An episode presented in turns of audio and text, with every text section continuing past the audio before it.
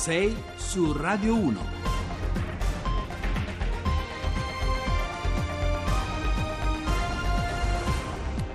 Buongiorno, sono le 6.08.45 secondi, 335 699 2949. Questo è il numero, lo ripeto, per i messaggi. 335 699 2949. Buongiorno da Carlo Cianetti, abbiamo un sacco di argomenti da affrontare. Eh, andiamo subito a parlare del primo argomento. Non lo so. E insomma, questa è una canzone, credo degli anni 70, adesso non ricordo bene, insomma, di tanti anni fa, cantata da Johnny Halliday. L'abbiamo messa perché è morto questa notte a 74 anni, icona del rock francese, era malato eh, di cancro. La moglie ha dato la notizia, Johnny Halliday è andato via. Scrivo queste parole senza potervi credere, tuttavia proprio così. Il mio uomo non c'è più, ci ha lasciati questa notte, così come ha vissuto lungo tutto il corso della sua vita, con coraggio coraggio e dignità. Questa è insomma la dichiarazione della moglie di Johnny Hallyday per eh, dire, per comunicarci che il suo uomo se n'è andato. Sei su Radio 1. Allora, eh, andiamo invece, questa diciamo è stata una notizia extra rispetto al programma che avevamo fatto, invece è assolutamente prevista la presenza di Marco Bottura che è segretario generale Fly CGL di Modena. Buongiorno Bottura. Buongiorno a voi e agli ascoltatori. Allora, parliamo di operai in appalto senza diritti, questo è quello che sta eh, succedendo in Italia. Nel caso specifico parliamo invece eh, di ehm, quelli degli operai della Castelfrigo sono operai che lavorano prevalent- assunti prevalentemente da cooperativi. Ma che succede? Succede che a un certo punto eh, questi operai eh, si rivela che non hanno diritti, possono essere assunti e possono essere licenziati in ogni momento. È così Marco Bottura? Sì, questa è la situazione che abbiamo in questa azienda alimentare che si chiama Castelfrigo, un'azienda di lavorazione carni situata nel distretto agroalimentare modenese.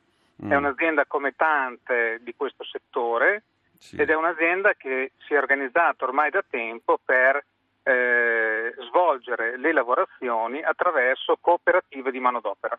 Quindi, Quindi una ecco, parte di lavoratori è dipendente, l'altra invece viene praticamente fornita da queste cooperative di manodopera. C'è un, c'è un, elemento anche un po' razzista in questa vicenda, perché mi pare di aver capito che gli assunti, eh, gli amministrativi sostanzialmente sono, sono italiani eh, e invece quelli che fanno il lavoro diciamo meno nobile, quindi l'ammazzamento, la pulizia delle carni, eccetera, eccetera, sono, sono, sono lavoratori migranti, no? sono, sì, vengono dall'estero. Un, eh, anche questo è un quadro tipico di questa tipologia di aziende. Abbiamo lavoratori dipendenti dell'azienda madre, in questo mm. caso Castelfrigo, che sono in prevalenza impiegati e in prevalenza italiani. Mm. Poi abbiamo i, lav- i lavoratori addetti alla lavorazione delle carni e mm. alla logistica che invece sono eh, prevalentemente di nazionalità straniera, quindi abbiamo ghanesi, cinesi e albanesi queste sono le nazionalità prevalenti. È una situazione simile a quella delle altre aziende del comprensorio.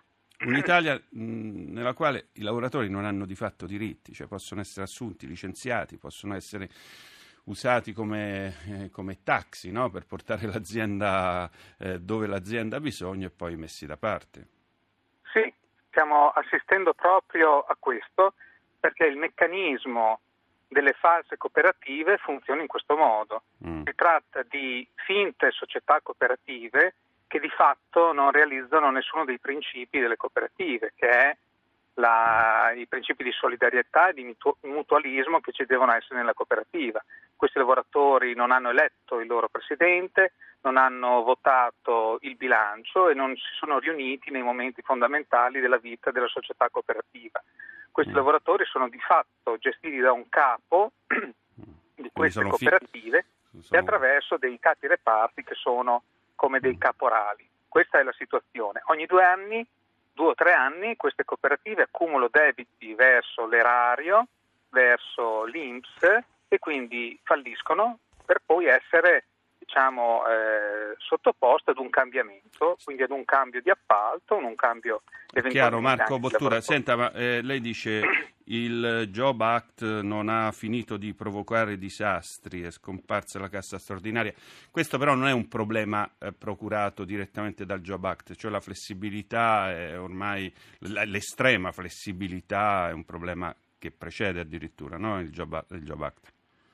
Sì, è un problema legato al sistema degli appalti e al sistema delle false cooperative.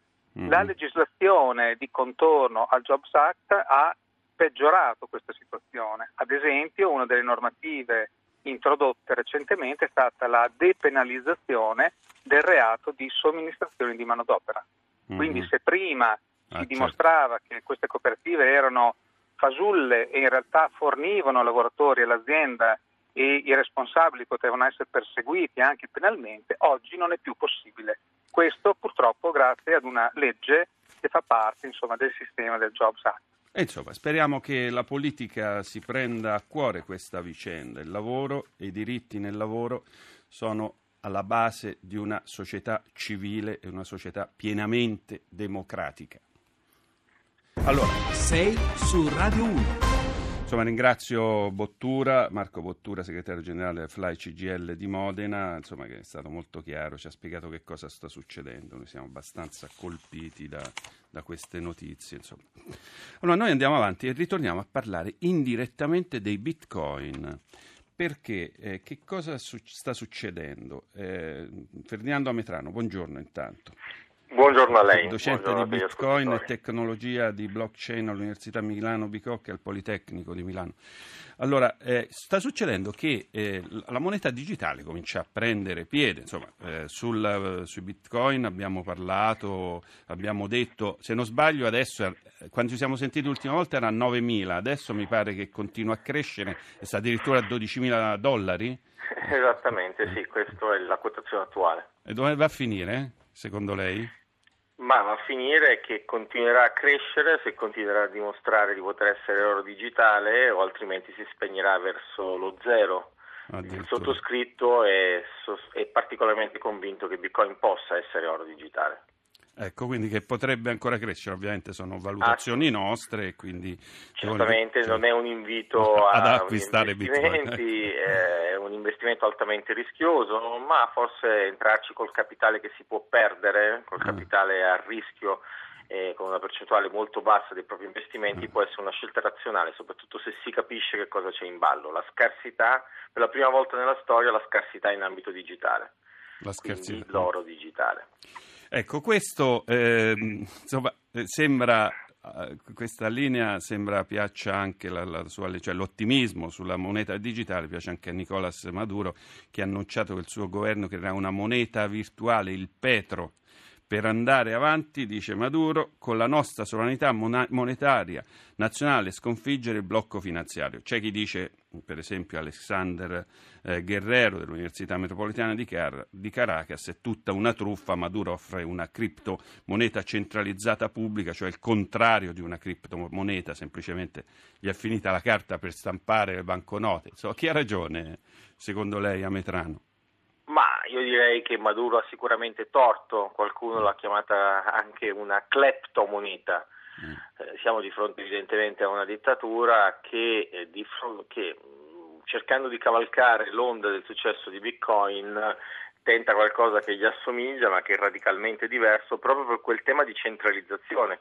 Bitcoin non è interessante perché è una moneta decentralizzata, ma è mm. interessante per due fattori, perché è intrinsecamente scarso, non se ne può aumentare la quantità, mentre il governo di Maduro ha una storia di iperinflazione straordinaria alle spalle, non si capisce bene perché non debba o non possa applicarla anche all'equivalente digitale della sua moneta, ma soprattutto Bitcoin non ha nessun governo centralizzato, è un, un sistema a governo decentralizzato, a consenso distribuito, quindi evidentemente il Petro non ha né la prima qualità di non essere inflazionario né la seconda qualità di avere una governance distribuita è un'operazione di immagine, di cavalcare in qualche maniera il trend di questo momento, ma che ha ben limitate speranze di poter essere significativa. E tuttavia, noi parliamo di questo argomento perché eh, sembra che eh, le, le, monete digitali comincino davvero a prendere piede. Anche in Italia ci sono vari, vari casi, eh, magari a livello locale. Io ricordo una società di ragazzi in Sardegna che era riuscita, adesso ho perso, li ho persi un po' di vista, insomma, qualche anno fa a emettere questa moneta digitale, eccetera. A comunque sia fare transazioni con monete digitali. Ma è, è il futuro dell'economia, secondo lei, dell'economia l'economia monetaria, questa delle monete digitali a Metrano? Ma un po' come nell'epoca della bolla internet, eh, ci sono tanti fenomeni che si accavallano, che sembrano similari, che sembrano condividere in qualche maniera quello che all'epoca si chiamava il dot com e mm. oggi sembra essere appunto la moneta digitale. In realtà il tempo eh, probabilmente farà una severissima selezione di tutti questi fenomeni eh, la scarsità a livello digitale è un esperimento che si può tentare ma che univocamente dovrebbe portare verso l'affermazione di un oro digitale, non avrebbe senso avere molteplici ori oh, digitali. E da questo punto di vista Bitcoin è in pole position. È interessante vedere che Bitcoin comunque resta, è già oggi, una cartina al tornasole della democrazia. Mm. Il fatto che Bitcoin sia versato principalmente in Russia, in Cina, e oggi in Venezuela, dove ricordiamo il bitcoin è illegale, ci fa capire che eh, davvero eh, è un punto, è una cartina al tornasole libertaria rispetto a certi regimi. Perché non è di nessuno, non c'è una banca centrale, questa è la storia. No. Perché non è di nessuno, perché non c'è una banca centrale, perché non può essere governato secondo gli interessi di alcuni e a discapito di altri. Ecco. Ma ora se noi riflettiamo a qual è stato il ruolo dell'oro fisico nella storia della civilizzazione, della moneta e della finanza, è chiaro che se, dico se, mm. Bitcoin fosse oro digitale, eh, allora l'impatto che potrebbe avere nell'attuale civilizzazione digitale, nel futuro della storia della finanza, è evidentemente particolarmente dirompente. E di fronte a un impatto così dirompente c'è tutta una corte dei miracoli di diverse grazie. alternative coin, eccetera. Grazie, grazie professor Ametrano. Ricordiamo, ricordiamo velocissimamente sì. Leopoldo Lopez arrestato dal regime venezuelano e che poche settimane fa ha vinto il premio per, dell'Istituto Bruno Leoni e il suo mm. Chi si stanca perde diari dalla resistenza venezuelana perché insomma eh, la situazione in Venezuela è veramente è drammatica, per chi drammatica. per la democrazia. Grazie Ferdinando Metrano, docente di Bitcoin come al solito lucido e preciso. Non deluderci mai allora, la brava Noemi, la brava Noemi con il suo ultimo brano. Allora, andiamo avanti perché voglio parlarvi di eh, Dario Vassallo, ci parla, anzi del fratello eh, Angelo Vassallo, ucciso eh, il 5 settembre 2010. Angelo Vassallo, 55 anni, stava rientrando a casa. Erano le 11 di ieri sera quando è stato bloccato, probabilmente da un'altra auto, e ucciso con sette o otto colpi di pistola, una vera e propria esecuzione in pieno stile camorristico. Ecco, questo è il pezzo di Pippo Crapanzano, Giuseppe Crapanzano, il nostro collega che eh, sta ancora al giornale radio, che lavora con noi. Eh, allora era inviato a Pollica, io anche mm, facevo questo mestiere, allora quindi ci incontrammo, mi ricordo, e una sera a cena ne parlammo approfonditamente, vivemmo quella, quella, il dramma, la tragedia di, di una comunità intera. Eh, um, Angelo Vassallo, il sindaco pescatore, era stato votato dal 100% dei citt- degli elettori nelle ultime ultime elezioni, era amatissimo. Dario, buongiorno, lei è il fratello. Salve. Allora, eh, insomma, abbiamo per adesso un minutino, ma poi ci ritorniamo sulla vicenda. Insomma, lei ha, ha chiesto che, la, che il, il, Parlamento eh, instauri una commissione d'inchiesta per fare chiarezza su questa vicenda.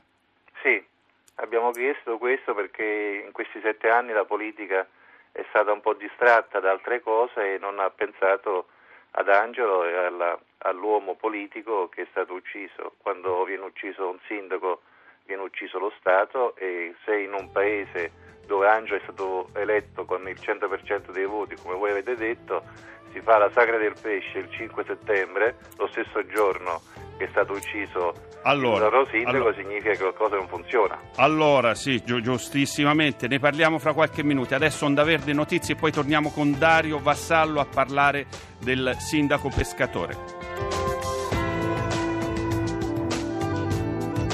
Rai Radio 1